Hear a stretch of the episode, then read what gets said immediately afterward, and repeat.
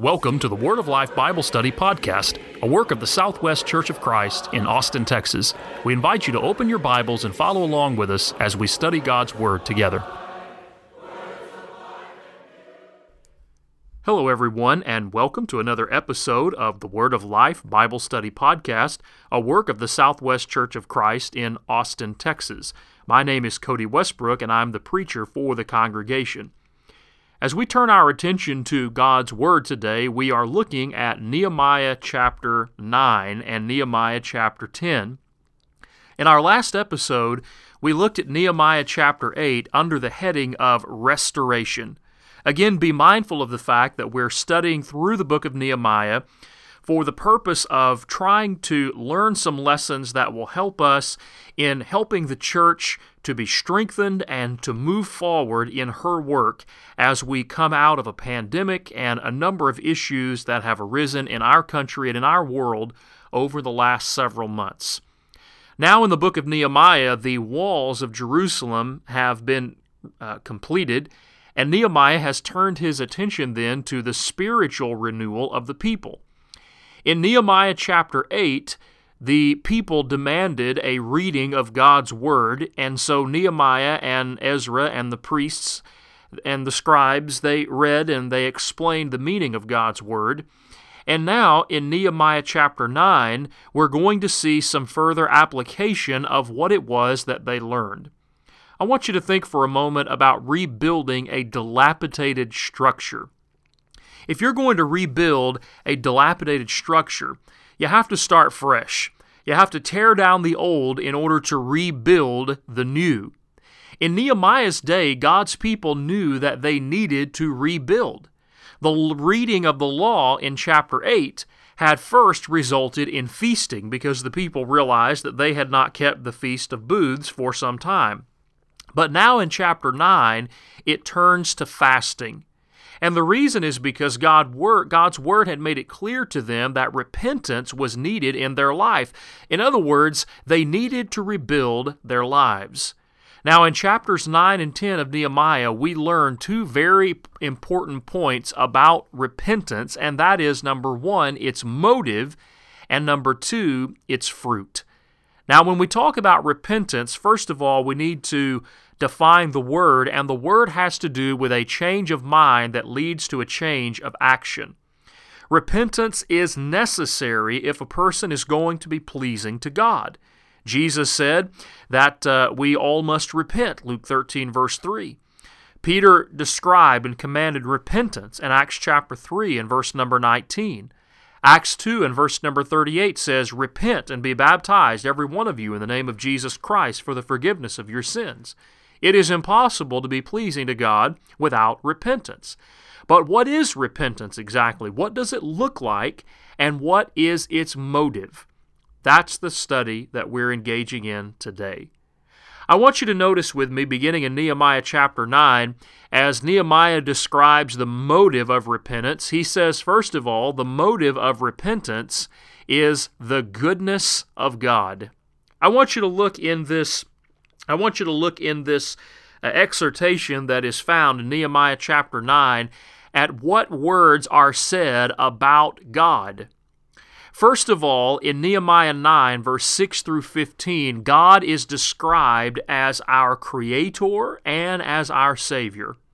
As our Creator and as our Savior. First of all, God is powerful. God is powerful. The text says in Nehemiah chapter 9, verse 5 Stand up and bless the Lord your God forever and ever. Blessed be your glorious name, which is exalted above all blessing and praise. Listen to this You alone are the Lord. You have made heaven and the heaven of heavens with all their host, the earth and everything on it, the seas and all that is in them, and you preserve them all. The host of the heavens worship you. You see, the text describes God as being powerful, and then it describes it in three ways. The first of which is that God is the creator. He created the universe. Nehemiah chapter 9, verse 5 and 6. But that's not all. He tells us that, that God, in his power, created Israel in verse 7 and following. He says, You are the Lord God who chose Abraham and brought him out of Ur of the Chaldees and gave him the name Abraham. You found his heart faithful before you and made a covenant with him to give the land to, uh, of the Canaanites, the Hittites, the Amorites, the Perizzites, the Jebusites, the Girgashites, to give it to his descendants, and you have performed your words, for you are righteous. How do we see God's power? We see God's power in his creation of the material world. We see God's power in his creation of the nation of Israel from the seed of Abraham. But third, we see God's power in that he saved Israel and gave them direction. Pick back up in verse number 9. You saw the affliction of our fathers in Egypt, he says, and heard their cry by the Red Sea. You showed signs and wonders against Pharaoh and against all his servants and against all the people of his land, for you knew that they acted proudly, acted proudly against them. So you made a name for yourself, as it is this day. You divided the sea, uh, so that they went through the midst of the sea on dry land, and their persecutors you threw into the deep as a stone into the mighty water. Moreover, you led them by day with a cloudy pillar, and by night with a pillar of fire, to give them light on the road which they should travel. He then goes on to describe the fact that God came down from Mount Sinai, that God spoke with them, that God gave them laws and ordinances and statutes and commandments that were right and just and true. He made known to them the Sabbath he made known to them all precepts and statutes by the hand of Moses. And then in verse 15, he says, You gave them bread. You see, God provided for them. He saved Israel out of Egyptian captivity. He saved them from Pharaoh. He provided for their spiritual needs and He provided for their physical needs. God was their creator and their savior. God is powerful, and that is seen in the fact that He created the universe, that He created the nation of Israel, that He saved Israel, that He gave them direction. But that's not all. You see, in verse 16 through 25, the text will tell us that God was also generous and patient with Israel. Beginning in verse 16, the Bible tells us that Israel turned their back on God. They and our fathers, Nehemiah 9:16, acted proudly and hardened their necks and did not heed your commandments. They refused to obey and they were not mindful of your wonders. He will tell us about how they turned their back on God, about how they tried to replace God with idolatry, and about how they refused to obey God over and over and over again. But what did God do in the midst of all of this? The Bible will tell us that God did not forsake them, that God continued to direct them, that God continued to sustain them, and that God continued to fight for them. Look at verse number 20, uh, verse number 19, rather. Even when they made a calf for themselves, verse uh, number 18, verse 19, yet in your manifold mercies you did not forsake them in the wilderness. You gave them your good spirit to instruct them, verse 20, and did not withhold your manna from their mouth, and gave them water for their thirst. Forty years you sustained them, verse 21, in the wilderness. They lacked nothing, their clothes did not wear out, their feet did not swell. You gave them kingdoms and nations. Um, you multiplied their children, verse 23. The people went into the land of Canaan and possessed it. Verse number 24. You gave the Canaanites into their hands. Verse number 24.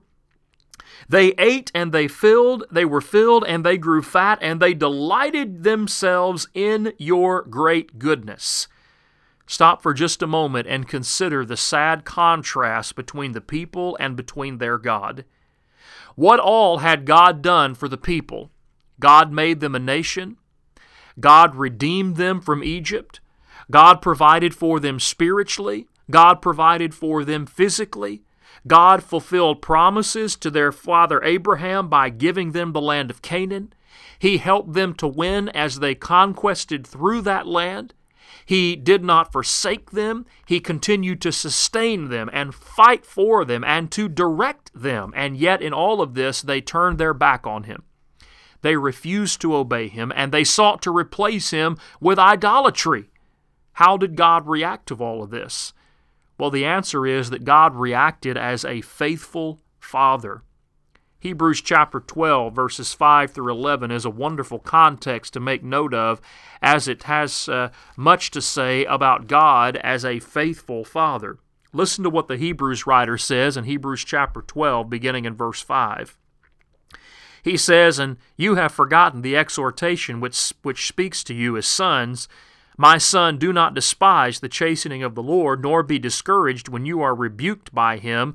For whom the Father loves, he chastens and scourges every son whom he receives. If you endure chastening, God deals with you as sons, for what son is there whom a father does not chasten? But if you were without chastening, of which all have become partakers, then you are illegitimate and not sons.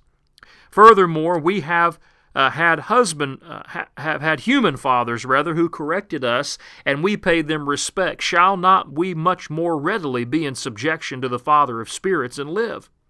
For they indeed for a few days chastened us as seemed best to them but he for our profit that we might be partakers of his holiness now no chastening seems to be joyful for the present but painful nevertheless afterward it yields the peaceable fruit of righteousness to those who have been trained by it what is the point of the Hebrews writer in Hebrews 12, verse 5 through 11? The point is that chastening, that discipline, that direction and correction and instruction from a father is profitable and good for a son. And God, as a faithful and loving Father, has indeed chastened and directed and corrected His people because He is a loving and faithful Father. Back to Nehemiah chapter 9, verse 26 through 31.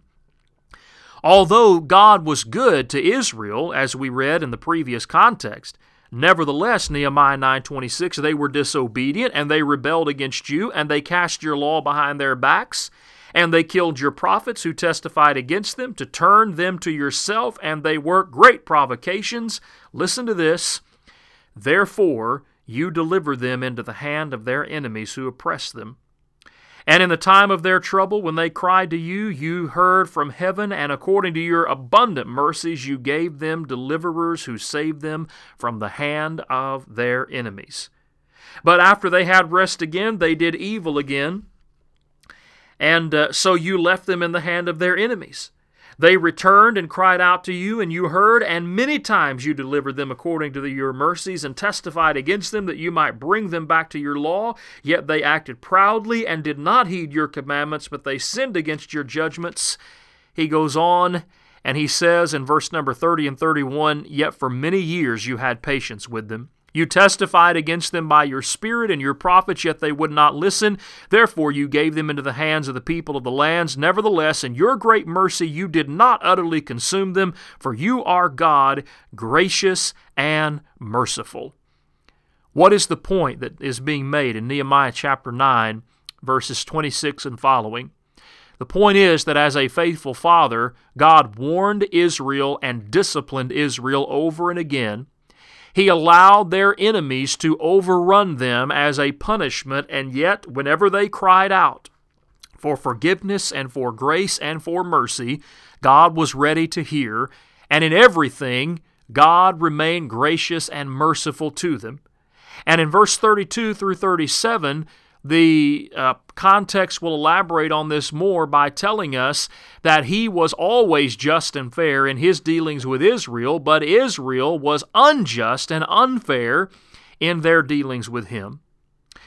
Nehemiah says, Now therefore, our God, the great, the mighty, and awesome God who keeps covenant and mercy, do not let all the trouble seem small to you that has come upon us our kings and our princes, our priests and our prophets, our fathers, and on all your people from the days of the kings of Assyria until this day. However, you are just in all that has befallen us, for you have dealt faithfully, but we have done wickedly. As Nehemiah thinks about God and about his goodness, again, we're talking about the motive of repentance here being the goodness of God Nehemiah thinks back upon the calamity that had befallen them. about the fact that the northern kingdom had gone into Assyria. The southern kingdom had seen Jerusalem and the temple and the walls of the city destroyed and had been carried away to Babylon for 70 years. They had endured great punishment, and yet Nehemiah says, God, you were fair in this. From the king of the nation of Israel to the father of the house of all Israel, uh, from the father of every house, all Israel was guilty of rejecting God and his will. So God had punished them for their sin, and He was just in doing so. God had been faithful to them, but they had been unfaithful to Him. And it is the realization of this fact that finally had broken their hearts and brought them to repentance. And that is the point that Nehemiah is driving at, uh, beginning in verse 6 and going down through where we are now in verse number 37. Nehemiah reflects upon the power of God. He reflects upon the goodness of God, the faithfulness of God over and over again throughout the generations. And it brings him to the point, it brings the people to the point where they recognize that for generation after generation, they had turned their backs on the faithful and true Creator, and so therefore they had been punished. They realized this fact, and it absolutely broke their hearts. Now in 2 Corinthians chapter 7 and verse number 10, the apostle Paul will assign a label to this brokenheartedness, and that label is called godly sorrow. Paul says it's godly sorrow that leads to repentance. Not the sorrow of the world, he says, but godly sorrow, which produces change. The difference is being sorry because you got caught versus being sorry because you actually did something wrong. And when we're sorry because we realize that we actually did something wrong, then we are heartbroken and motivated to right that wrong and to change our behavior. The motive of repentance, the goodness of God. We think back upon how good our God has been and continues to be toward us. And that goodness of God seen throughout the days and the weeks and the months and the years as we reflect upon that goodness in contrast with how we live and how we behave. If we find that we have lived in a way that is insulting to the goodness and faithfulness of our God, then that ought to break our hearts and cause us to want to do better. But what does doing better look like? Let's talk about now the fruit of repentance. Nehemiah chapter 9, verse 38 and following.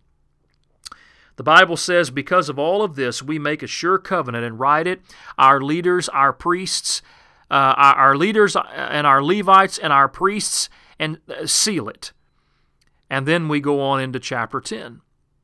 You see, repentance is more than just a change of heart, it is a change of heart that leads to a change of action. So, what's happening now is in the book of Nehemiah that all of the people are they're, they're making a covenant with God to be faithful to Him. They are making a covenant with God to be faithful to Him, unlike what had happened in years before that led to captivity. And so now in chapter 10, we have the names of the people, of the men, of the leaders, of the families who write this covenant and who sign their name to it, who pledge to be faithful to God. A couple of things that stand out in this chapter. Number one, they pledge to follow God's will in everything. Look at Nehemiah 10, verse 20, 29. These joined with their brethren, their nobles, and entered into a curse and an oath to walk in God's law, which was given by Moses, the servant of God, and to observe and do, listen to this, all the commandments of the Lord our God, and his ordinances, and his statutes. Notice the language, all of the commandments of the Lord our God. What they're saying is, we're not going to pick and choose and follow and obey only those things which are good and pleasant. We're going to obey every single thing that your word says. That means the things that are easy and the things that are hard. We're talking about full and total obedience. Now look at verse 30 and 31. They're saying we're going to follow your will in everything, but now in verse 30 and 31, they say we're going to sever our ties with the world. We would not, verse 30, give our daughters as wives to the people of the land, or take daughters for our sons. If the peoples of the land brought wares or any grain to sell on the Sabbath day, we would not buy it from them on the Sabbath or on a holy day, and we would forego the seventh year's produce and the exacting of every debt. Now, they're talking about laws that God had issued many, many years before in the law of Moses, which their forefathers had neglected and ignored for decades. Things like honoring the Sabbath day, things like honoring the Sabbath year, Things like making sure that there's no intermarriage between the children of Israel and the uh, Canaanite, the Gentiles uh, of the land. They say, We're going to sever ties with them and we are going to follow your will. But then they say, We're going to support your work. Nehemiah chapter 10, beginning in verse 32. Let's read through the end of the chapter very quickly. Also, we made ordinances for ourselves, to exact from ourselves yearly one third of a shekel for the service of the house of God, for the showbread, for the regular grain offering, for the regular burnt offering of the Sabbaths, the new moons, the set feasts, the holy things, the sin offerings, to make atonement for Israel and all the work of the house of our God. We cast lots among the people, the Levites and the people, for bringing the wood offering into the house of our God, according to our fathers' houses, at the appointed times, year by year, to burn on the altar of the Lord our God, as it is written in the law.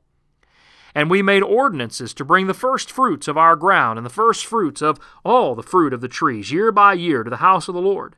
To bring the firstborn of our sons and our cattle, as it is written in the law, the firstborn of our herds and our flocks, the house of our, to the house of our God, to the priests who minister in the house of our God to bring the first fruits of our dough, our offerings, the fruit from all kinds of trees, the new wine, the oil to the priest, to the storerooms of the house of our God, to bring the tithes of our land to the Levites, for the Levites should receive the tithes in all our farming communities. And the priest, the descendant of Aaron, shall be with the Levites when the Levites receive the tithes. And the Levites shall bring up a tenth of the tithes to the house of our God, to the rooms of the storehouse.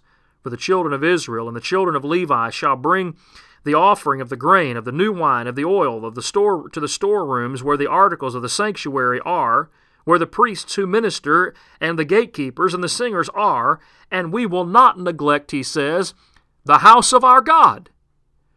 Now, I want you to notice there's a lot here, but when you look at it from a uh, general perspective, uh, from a bird's eye view, it really makes a powerful point. What these verses have done is they have recorded for us, again, commandments of the law of Moses. Notice the things that are here. We're going to pay a temple tax, verse number 32. We're going to uh, make sure that we bring of the first fruits every year, verse 35 and following. The firstborn of our sons and our cattle. We're going to bring the first fruits of our dough. We're going to offer. We're going to give tithes. We're going to make sure that all of these things are done. And part of the reason is because this is how the law of Moses uh, said that the priests and the Levites who saw to the matters pertaining to God and the house of God were provided for. The people pledged themselves and says, "We're going to do exact we're going to do these things exactly as the law says." This is active involvement in the Lord's work. They say, We're not going to forsake the house of God. Verse number 39 God's work now is their priority. It hadn't been for so very long. Now, again, look what we've seen. We've seen the motive of repentance being the goodness of God, and we've seen the fruit of repentance, which is seen in complete and total obedience to the will of God, in severing our ties with the world, and in being actively involved in the work of God. That dear friends, is a perfect definition of the fruit of repentance. Now, as we think about our own lives, we have to stop and ask ourselves if we are following God's will in everything, if we've severed our ties with the world to live lives of holiness, and if we're actively involved in supporting and promoting the work of God. If God's work really is our priority, and if not, why not? That's the end of our study. We thank you for listening to this episode of the Word of Life Bible Study Podcast. We hope that you will subscribe and continue to study God's Word with us in the future. We hope that you will tell your friends and your neighbors and your family members about our podcast, and we invite you to visit our website uh, from time to time where you can find articles and sermons and other resources that will help you in your study of God's Word. Thank you for taking the time to listen and to study with us. We hope that you'll, again, uh, listen to us, uh, Lord willing, in the future as we continue to open up God's Word and study it together. We hope you've enjoyed this episode of the Word of Life Bible Study Podcast. Please visit our website at swcofc.org for more information about the Southwest Church of Christ. And if you're in the Austin area, please come and visit with us. Thank you for listening, and please join us again as we open up our Bibles and study more of the wonderful Word of Life.